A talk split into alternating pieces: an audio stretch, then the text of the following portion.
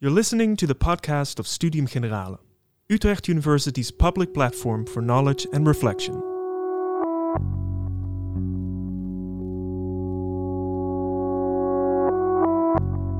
Hannah Arendt's book, The Origins of Totalitarianism, is one of the most influential books in political philosophy. It's a study of how Nazism and Stalinism could result in the atrocities that marked the twentieth century. Philosopher Dorothea Gedicke from Utrecht University was so deeply fascinated by Arendt's thinking that she decided to become a political philosopher herself. She discusses how Arendt's work was shaped by her escape from Nazi Germany, how loneliness creates a breeding ground for totalitarian propaganda, and what we can learn from Arendt about modern politics. So Hannah Arendt is one of the most influential political philosophers of the twentieth century. And this is noteworthy, I think, because she's one of the very few women in this field. And it's equally noteworthy because she had a huge impact both within and outside academia, and only a very few philosophers have that. So she really is a public intellectual as much as a scholar. And her book, The Origins of Totalitarianism, I think is key to her fame in this double role as a scholar and a public intellectual. She was born in nineteen oh six into a German Jewish family, and she studied philosophy in Marburg, Freiburg, and Heidelberg with some of the most famous German philosophers at the time, namely Martin Heidegger, Edmund Husserl, and Karl Jaspers. And having been rather apolitical as a student, her life was soon going to be deeply marked by the political events in Europe. So the rise of anti-Semitism in the late nineteen twenties triggered a very strong interest in Hannah Arendt in Jewish life and the difficult for Jews, the difficulties that Jews had in assimilation. In nineteen thirty-three, when she was aged twenty-seven, she was briefly arrested by the secret police after she had collected and documented anti-Semitic propaganda materials. After this experience, she fled Germany, and she settled in Paris, where she started working for Jewish refugee organizations. But when Germany attacked France, where she then lived, in nineteen forty, she was arrested again, and she was sent to a camp in southern, an internment camp in southern France. In the chaos after Germany occupied half of the country, she managed to escape, so quite a dramatic escape, and she fled on to New York together with her husband and mother. And it was here in New York that she learned in nineteen forty-three about the full scale of the mass murders in Nazi concentration and extermination camps. This is a picture from Auschwitz. Despite her personal history, as a refugee from Nazi Germany, this came as a shock to her. She herself described this as a shock. And this shock was as much about the sheer unimaginable atrocities themselves as about the inability of even grasping or let alone properly judging what happened. So let's see how she describes this consternation herself. She says, in their effort to prove that everything is possible, totalitarian regimes have discovered without knowing it that there are crimes which man can neither punish or forgive. We actually have nothing to fall back on in order to understand a phenomenon that nevertheless confronts us with its overpowering reality and breaks down all standards we know. So for her, the core problem is that extermination camps simply cannot be understood or explained with our common sense. We usually tend to explain evil with a certain purpose that it serves, an evil purpose. Self-interest, greed, lust for power, for instance. But extermination camps don't see, seem to s- serve such purposes. They neither serve military purpose nor any economic purposes. In fact, they seem to defy all purposeful thinking.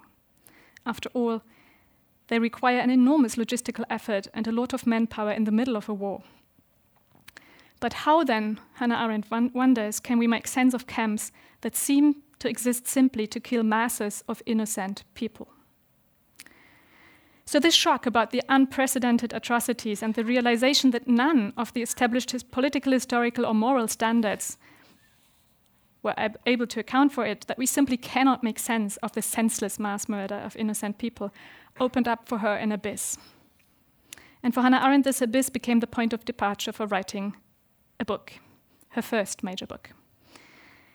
And this book, as she states herself in the foreword, is an attempt at understanding what at first and second glance appeared simply outrageous. The Origins of Totalitarianism was first published in nineteen fifty-one, actually in English, so the long sentences come maybe out of her German mind, and she has later translated it herself into German, but she published it in, she wrote and published it herself in English. It was published only six years after the end of the Nazi regime, and in the same year in which Hannah Arendt finally got U S American citizenship after seventeen years, seventeen years of being a stateless refugee. It includes not just an analysis of Nazism, but also of Stalinism in the Soviet Union. And she argues that both represent an unprecedented new form of political rule, totalitarian rule. This book made her famous instantly. It was not the only analysis of Nazism published around that time, so very early. There were other books. And it was not the only one that used the lens of totalitarianism. So she didn't come up with this idea, so to speak. But it was and remains up to today the most widely discussed one. And this is somewhat surprising because, after all, the book is very thick. So this is the English edition. It's around six hundred pages. When she published the German translation, so she translated it herself into German and expanded it because more, um, materi- more archival materials were available. The German uh, edition has one thousand pages. Academic books of this size have today hardly any chance of getting published. So publishers will always say you have to trim it down to three hundred max, two hundred fifty ideally. And also they don't really have a good chance of being read cover to cover. But Hannah Arendt is actually still sold a lot, so this book is still sold a lot. Whether it's actually read cover to cover, I don't know. But the book is also rather challenging because it's, quite unconven- it's a quite unconventional combination of different styles and methods. So it's at once a historical and sociological study of the origins of totalitarianism, this is mostly in the first two parts, and a political study of the form of totalitarian rule and why it is so different from any other despotic forms of government that we have known thus far. And that's the third part of the book, so it has three parts. But above all, it is a philosophical inquiry into the breakdown of European civilization. So an inquiry into the breakdown of all historical, political, and moral standards by which to understand and judge what had happened. This combination of different styles and methods has led to a rather controversial discussion. So the book does not respect conventional methods of historiography or political science. And so critics, mostly historians and political scientists, have discarded her historical analysis as mistaken and her political anas- analysis as useless. But what is intriguing about her book is precisely that Arendt does not seek to af- offer a causal historical explanation, nor to develop an empirical model. Rather, she says herself in the foreword, she seeks to comprehend, to understand. And so let's see what she thinks that means. It's a lo- rather long quote. Comprehension, however, does not mean explaining phenomena by such analogies and generalities that the impact of reality and the shock of experience are no longer felt. It means rather examining and bearing consciously the burden that events have placed upon us. In short, it means the unpremeditated, attentive facing up to and resisting of reality, whatever it may be or might have been.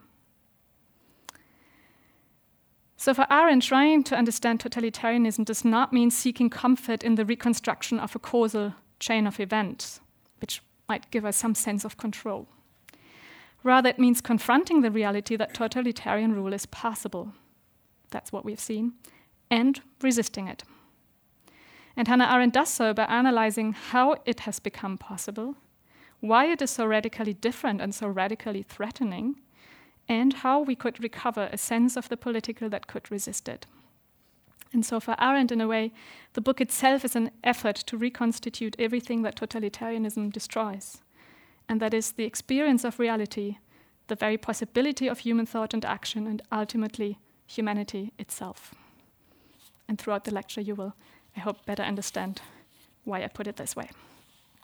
Now, I argued that the core question that Hannah Arendt seeks to answer in this book is how can we understand something that seems so outrageous that it defies our common sense? And her key to answering this question lies in taking seriously precisely this idea, namely that totalitarianism simply defies our common sense. Common sense is the sense that we make together of our social world. where such a shared world of social relationships and a common ground of experience and meaning is destroyed, there is no common sense. And this is exactly what happens under totalitarianism. This is not a coincidence. In fact, it's part and parcel of the core aim of the totalitarian project. The aim, Hannah Arendt says, of totalitarianism is total domination. Total domination seeks to dominate every single person in every single aspect of their life. And so it necessarily is also a claim to world rule. Every single person in every single aspect of their life. Human beings, however, are characterized by what Arendt calls their capacity to start something new. She also calls it natality.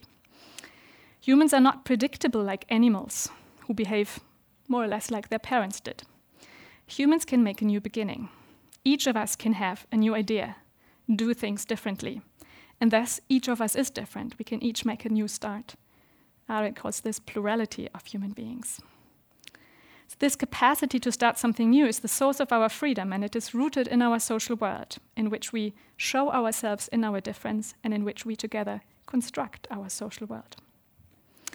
Total domination, however, cannot bear the spontaneity, the unpredictability, and the plurality that comes with this human capacity to start something new, because it see- seeks to control literally all aspects of our lives.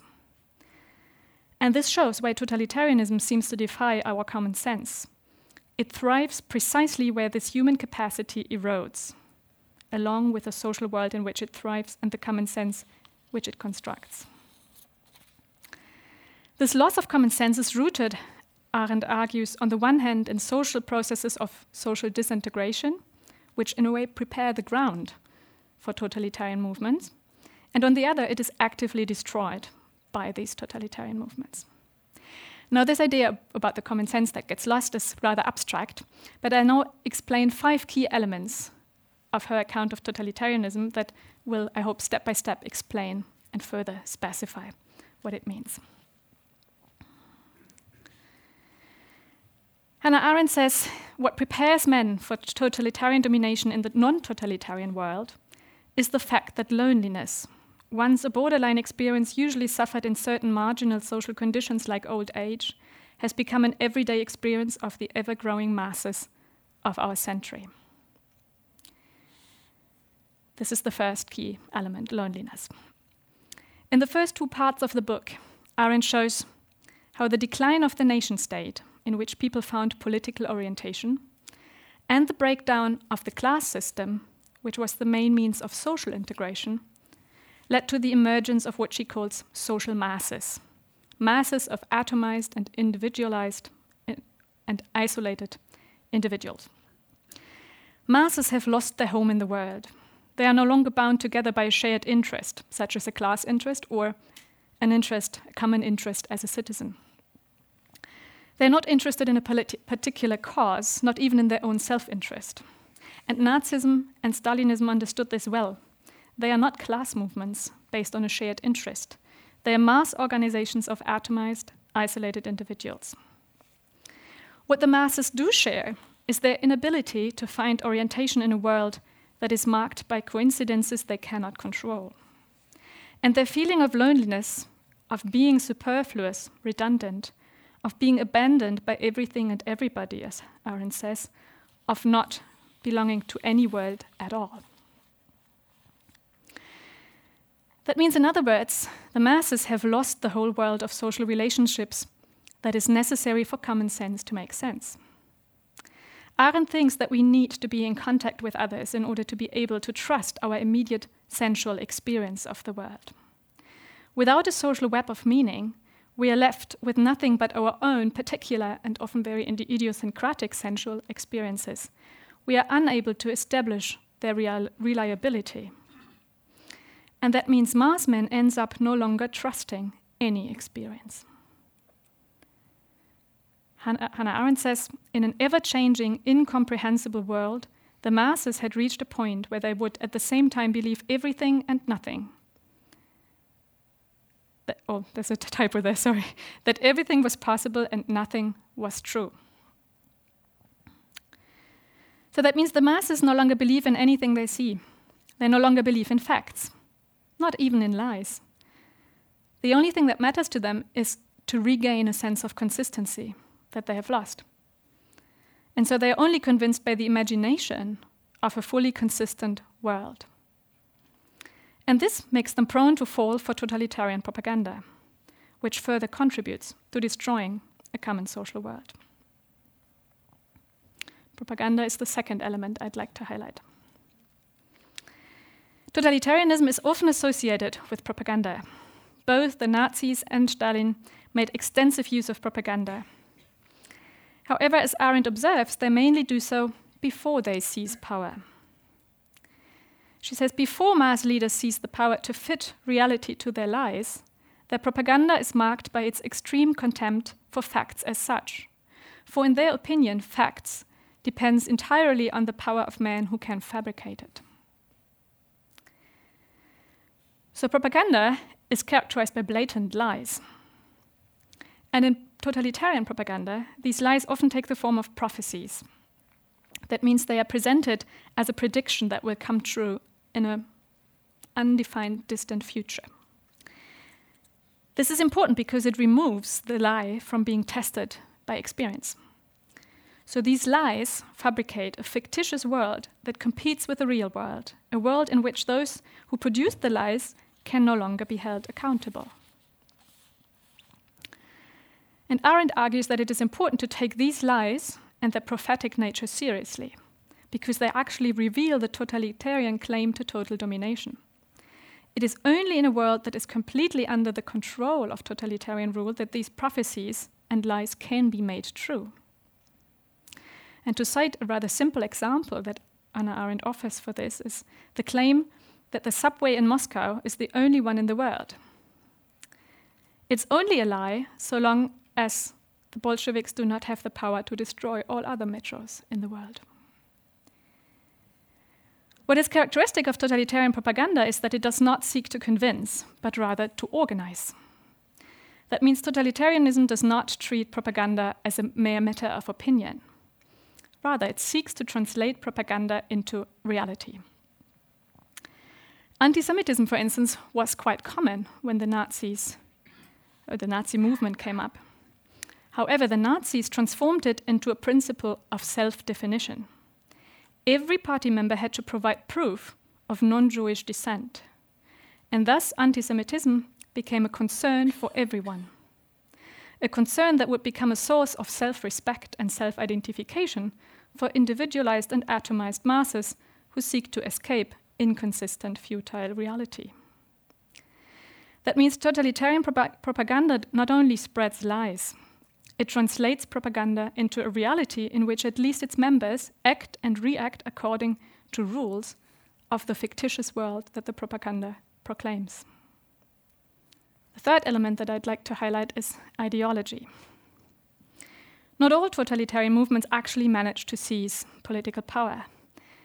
But once they do, their character changes, because now it is not sufficient anymore to simply use propaganda to proclaim another reality and to assert that, as Hannah Arendt puts it, the impossible is true and the, the, the impossible is possible and the incredible is true. Once in power, totalitarian movements start realizing the fictitious world they had been proclaiming, or in other words, they start actually transforming reality into fiction. And it is here that we come to see the two most striking features of totalitarian rule by which they carry out these tasks, ideology and terror. So I'll first talk about ideology and then about terror. Totalitarian rule is based on a central ideology. For Nazism, this is the idea that all history is the struggle of races. For Stalinism, this is the idea that all history is a class struggle. Now, Arendt has been harshly criticized for analyzing Stalinism and Nazism along the same lines. Doesn't this overlook a crucial difference between racism and Marxism? After all, racism proclaims the inequality of human beings, where Marxism seeks to realize equality. But Arendt seeks to show precisely that it's not the content of the ideology itself that is totalitarian. In fact, Arendt argues that the content of this ideology does not really matter. The ideal subject of totalitarian rule is not the convinced Nazi or the convinced communist, but people for whom the distinction between fact and fiction, that is, the reality of experience, and the distinction between true and false, that is, the standards of so- thought, no longer exist. So that means the function of totalitarian ideologies does not lie in convincing people to fully believe in racism or Marxism. It lies in destroying their capacity to distinguish fact from fiction or truth from falsehoods, and thus in destroying their very capacity for experience and thought. So how does this work? Arendt argues that every ideology has totalitarian elements. The totalitarian aspect of ideologies does not lie in their content, but rather in their form. It lies in what she calls their logicality. That means in the logical stringency of ideological thinking. An ideology, an ideology, as Arendt observes, is quite literally the logic of an idea, ideology. And it starts from a basic idea, such as all history is the history of the struggle of races. And then it deduces everything from the logic that is deemed inherent in this idea. So this movement of thought is self-generated. It does not spring from any experience, but only from this first axiomatic premise. All history is the history of the struggle of races. Once this logical process of deduction is started, no new experience can alter it. What distinguishes totalitarian ideologies from their predecessors in the nineteenth century is that this log- logicality of ideological thinking was taken dead seriously, quite literally. It became a guide to action, to transform reality so as to fit reality. Uh, so as to fit ideology, sorry. To go back to this example about the metro in Moscow, if Stalin proclaims that the Russian system is superior and that only Russians can build a subway, the subway in Moscow can only be the only subway in the world. And from this, the conclusion must be drawn, the subway in Paris must be destroyed. Similarly, if racism declares people as unfit to live, drawing the full consequence simply means they are to be exterminated. So totalitarian ideologies become completely emancipated from experience and reality. They offer a total explanation, an all-comprehensive explanation. That means an explanation of everything, the past, the present, and above all, the future. It basically derives everything from the first premise, that the history is eh, the history of a struggle of races or classes. And the inner compulsion of logicality forces every thought, every act, and every event into the logical consistency of its fictitious world. It simply cannot be interrupted by a new idea or by a new experience. And thus, it destroys our relationship with reality and our very capacity for thought and experience.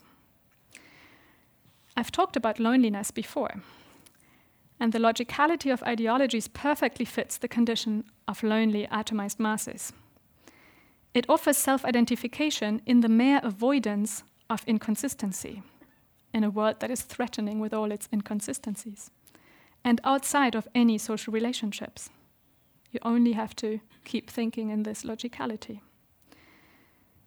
It lives from the conviction that one is utterly lost if one lets go of the first premise, the starting point of all the comforting consistency.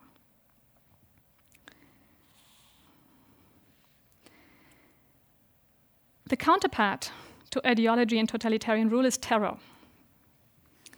And Hannah Arendt says, terror is the realization of the law of movement. Its chief, chief aim is to make it possible for the force of nature or of history to race freely through mankind, unhindered by spontaneous human action. Now, unpacking what Arendt means by identifying terror with the law of movement helps us understand how totalitarianism differs from ordinary dis- despotic or autocratic rule. Hannah Arendt is very adamant about insisting that totalitarian rule is really something unprecedented, completely different from any form of auto- autocratic or despotic rule that we knew up until then. We usually distinguish tyrannical and non-tyrannical political rule. Non-tyrannical rule is lawful. It is ruled by the rule of law. Tyrannical rule, by contrast, is lawless. It is arbitrary rule in the personal interest of the ruler. Totalitarian rule defies these categories. On the one hand, it is lawless and arbitrary. In fact, it even disregards its own laws. So Hannah Arendt has this nice discussion about how Stalin made a new constitution, which was, I mean, formally adopted, but actually never used. But on the other hand, totalitarian rule obeys this very strict logic of the laws, namely what is conceived of as the laws of history and nature. And this logic of the law of history or the law of nature is the movement of history or nature itself, a movement that cannot be stopped. If the law of nature is the struggle of races, that eliminates everyone who is unfit to live, then new categories of those deemed unfit to live have to be found.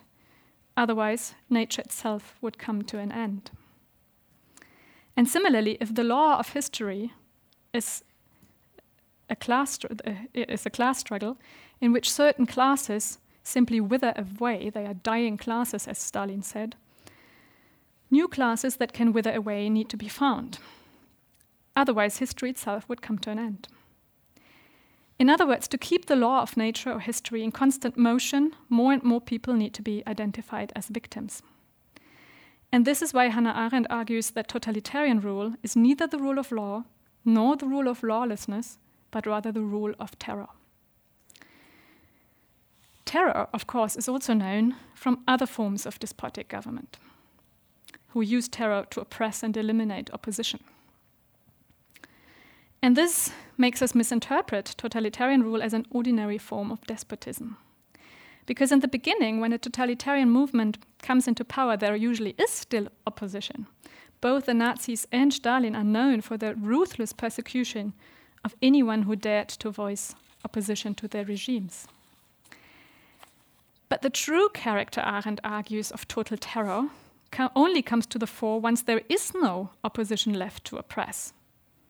And this has only been achieved twice in history, when she was writing. For the Nazis after nineteen thirty-eight, and for Stalin after nineteen thirty. Only then, Arendt says, total terror is unleashed in its full force, because actually it doesn't stop when the opposition disappears. This shows that total terror does not serve the purpose of inciting fear and making people who have not been convinced by the prop- propaganda comply. In fact, total terror is not an instrument of totalitarian government. Rather, terror is its essence. That's how Anna, Hannah Arendt puts it. So she says terror executes on the spot the death sentences which nature is supposed to have pronounced on races or individuals who are unfit to live, or history on dying classes, without waiting for the slower and less efficient processes of nature or history themselves. That means total terror is not addressed at opponents. It is addressed against everyone. In fact, in totalitarian regimes, there is no difference between the guilty and the innocent. The victims of total terror are not suspects who might have had, for instance, the wrong thoughts, or who are suspected of having had the wrong thoughts. Rather, they are considered as objective enemies, defined by the core ideology. So those unfit to live, under Nazism, they were initially seen as non-Aryan people, or the dying classes for Stalinism. In the last stage of totalitarianism, however, even the idea of an objective enemy defined by the ideology is abandoned, and victims are chosen completely at random, without being accused of anything. For the Nazis, the example that Hannah Arendt gives is that in the end, mentally ill people or people with lung and heart diseases, for instance, were also singled out as victims. In the Soviet Union, it was simply, so under Stalin, it was simply people who happened to be among the percentage of people which were ordered to be deported. That means total terror does not only eliminate specific freedoms, such as the freedom of thought or opinion, it eliminates the very source of freedom. The Iron Band of terror, as Arendt calls it, destroys the plurality of human beings and makes out of the many the one. one who will act as though he himself were part of the course of history or nature himself. What this really means can be gleaned from concentration camps. Arendt thinks that total domination has never been fully realized, because neither Nazism nor Stalinism has, have realized a global rule in which there's no non-totalitarian reali- reality left. But she argues that concentration and extermination camps are the laboratories in which total domination has been tried. And just as many of its elements, concentration camps are not an invention of totalitarianism. They have emerged in the Anglo-Boer Wars in South Africa at the beginning of the twentieth century. But again, totalitarian rule transformed them. In the Anglo-Boer War, concentration camps operated on the principle that everything is permissible. But the Nazi and Stalinist camps operate, Hannah Arendt says, on the principle that everything is possible. So she says the concentration and extermination camps of totalitarian regimes serve as laboratories in which the fundamental belief of totalitarianism that everything is possible is being verified. That means concentration camps serve to demonstrate that reality can indeed be transformed into ideology, or ideology into reality. This is why Arendt thinks that these camps are the true center and the most crucial institution for totalitarian regimes. So remember, totalitarianism seeks total domination. It can only be achieved when every si- human being is dominated in all aspects of their life. And that means it seeks to render human beings superfluous, to eliminate what Arendt calls spontaneity, the human capacity for thought and action. It seeks to reduce human beings to a simple bundle of reaction. It's reaction instead of action, one being replaceable for the other. And from this perspective, it finally becomes clearer how to grasp the horrors of concentration and extermination camps. They defy our common sense precisely because they don't serve any purpose other than total domination. Or to put it in Arendt's terms, the appar- apparatus seems superfluous to you only because it serves to make men superfluous. Now, what can we learn from this book? This question brings a keen reader of Arendt in a rather awkward position. Because remember what I said in the beginning about Arendt's rather unconventional methodology. She does not develop an analytic framework that could simply be applied to the empirical world. There's no list of criteria that tell us when a movement or a regime is totalitarianism. There was actually uh, other authors, um, Brzezinski and Friedrich, who six years later, I think, published a book on totalitarianism precisely criticizing her for that and coming up with a list of criteria that you c- could just go through to d- determine whether a certain movement or state is um, totalitarian. But Hannah Arendt does not provide such a list. Her account of totalitarianism is based on analyzing Nazism and Stalinism, but we can only fully understand the commonalities of their forms of rule after the fact and looking back. Confronted with today's political world, I think Arendt would likely have adjusted her analysis. Also because totalitarian forms of rule in the twenty-first century will likely look different from those in the twentieth century, though we may not know fully yet how exactly. However, I'd like to make three observations that we can draw from her account in reflecting on today's political world. And the first is that no state is currently totalitarian in Arendt's sense. Hannah Arendt uses the term totalitarianism in a very specific sense. It is very different from ordinary autocratic rule. And she's really adamant about insisting that you need to keep them separate. In fact, Arendt emphasized that in nineteen fifty-one, when she published the book, only two authentic forms of totalitarian regimes were known. National Socialism in Germany after nineteen thirty-eight until nineteen forty-five, and Stalinism, that is from nineteen thirty until Stalin's death. So even the Soviet Union ceased to be a totalitarian form of rule after Stalin death, Stalin's death. So the lesson that we can draw from this is that we should be careful with the term and use it sparsely and consciously. Otherwise, the most important characteristics of totalitarian rule may become unrecognizable.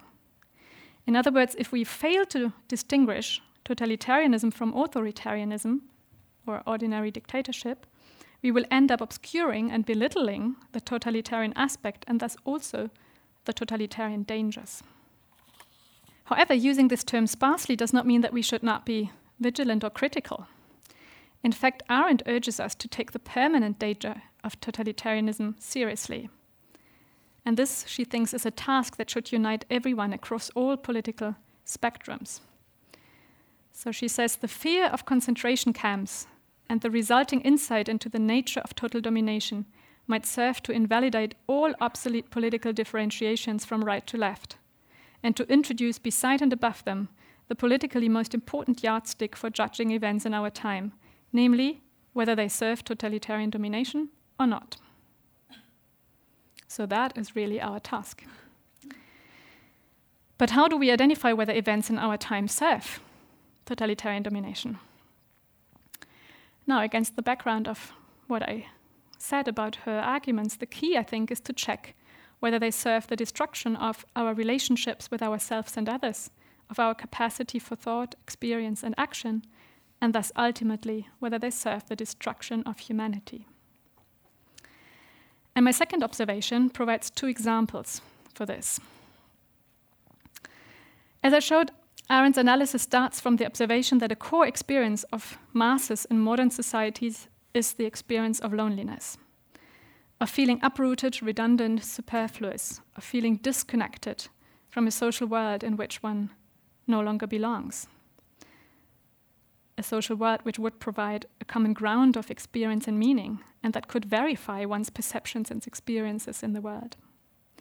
And this, she argues, results in mistrusting one's own experience, one's own judgment, in blurring or ultimately even losing the distinction between fact and fiction, between true and false. It results in growing resentment and in being susceptible to the logical stringency of ideologies. Now, Arendt emphasizes that loneliness is a particularly modern problem, and it is linked to the material conditions that produce it. Of course, we no longer live in the same world as people in the early twentieth century, but out there are some commonalities. Economic crisis is one.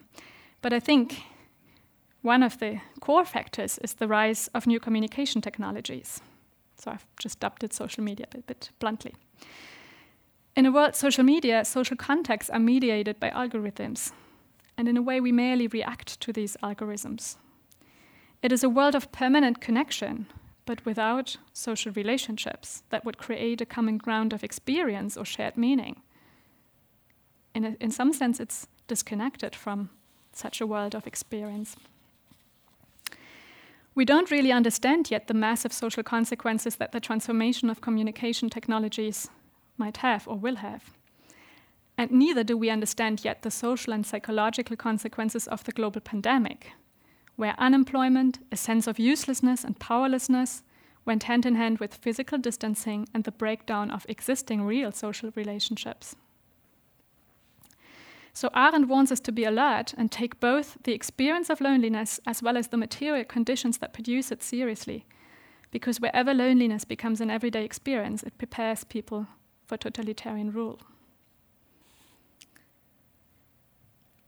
Now, as I explained, loneliness makes the masses susceptible to totalitarian propaganda, with its use of monstrous lies and its contempt for facts. And this point also resonates with the world in which we live. The omnipresence of fake news, of disinformation campaigns, and the declaration of an era of post-truth testify to a rising contempt for facts. And this contempt for facts is actively being fostered by politicians in power. So Donald Trump is probably the most notorious for fostering it, starting from his infamous claim that one point five million people attended his inauguration, filling all the way down to the Washington Memorial, while T V coverage clearly showed this to be false. And so Trump's advisor simply stated that they had presented legitimate alternative facts. But he's neither the first nor the only one to voice such a contempt for facts. To stick with American politics, the claim that Iraq had weapons of mass destruction that the U S fabricated as a pretext to invade it in two thousand three was certainly a blatant lie, and one that in some sense was create, turned into a reality because it served as the pretext for invasion. As were Putin's statements in the beginning of this year, when he claimed that the massive troop buildup along its border with Ukraine was not preparing a war, And in fact, he still denies that there is a war. But we also find such blatant lies and contempt for facts in society, so not only amongst politicians. Just think of corona deniers, or people who claim that climate change does not exist. Arendt teaches us how important it is to understand that it does not help to prove again and again that these are lies. So all the kind of fact-checking might be important in some way to, in order to convince people who are kind of torn towards giving up the distinction between true or false. But for those for whom the very distinction between reality and fiction, between truth and falsehood is already eroded, facts simply do not matter. And so to understand this erosion of common standards of thought and experience, we need to ask a different question. How is it possible that people believe what is obviously false? In other words, with Arendt we can say we need to look at the social conditions under which blatant lies are successful, rather than merely, merely focusing on proving that they are lies. And my, my third observation concerns the future. Are these lies, this contempt for facts, part of totalitarian propaganda? Does that mean that we are indeed approaching new totalitarian times? Now, I'd be careful in making such a prediction, and I think Arendt would as well. What matters for totalitarian movements is not the lie as such, even if systematic lying prepares the ground on which then totalitarian movements can flourish. But what is crucial for a totalitarian movement is the ability to organize masses to back their lies up, to draw from them inspiration for action, and ultimately to fabricate the very reality that is proclaimed in the lies. Whether any new totalitarian movement will succeed in this remains to be seen. So identifying similarities, especially social similarities, with the totalitarian movements at the start of the twentieth century does not mean that history will repeat itself. Arendt emphasizes that as long as there's no totalitarian world that effectively eliminates it, we have the capacity to start something new. And the quote that I'm now going to read is actually the last sentence of this book. Beginning, before it becomes a historical event, is the supreme capacity of man. Politically, it is identical with man's freedom. This beginning is guaranteed by each new birth. It is indeed every man. So totalitarianism is so incredibly dangerous, Arendt thinks, because it might destroy humanity before a new beginning has been made. But we do not live in a fully totalitarian world, and so we do have this capacity to begin. And so one might, might say that with the origins of totalitarianism, Arendt actually challenges us not to give in to cynicism or to just laugh about lies, but rather to take responsibility for our social and political world and actually do new beginnings.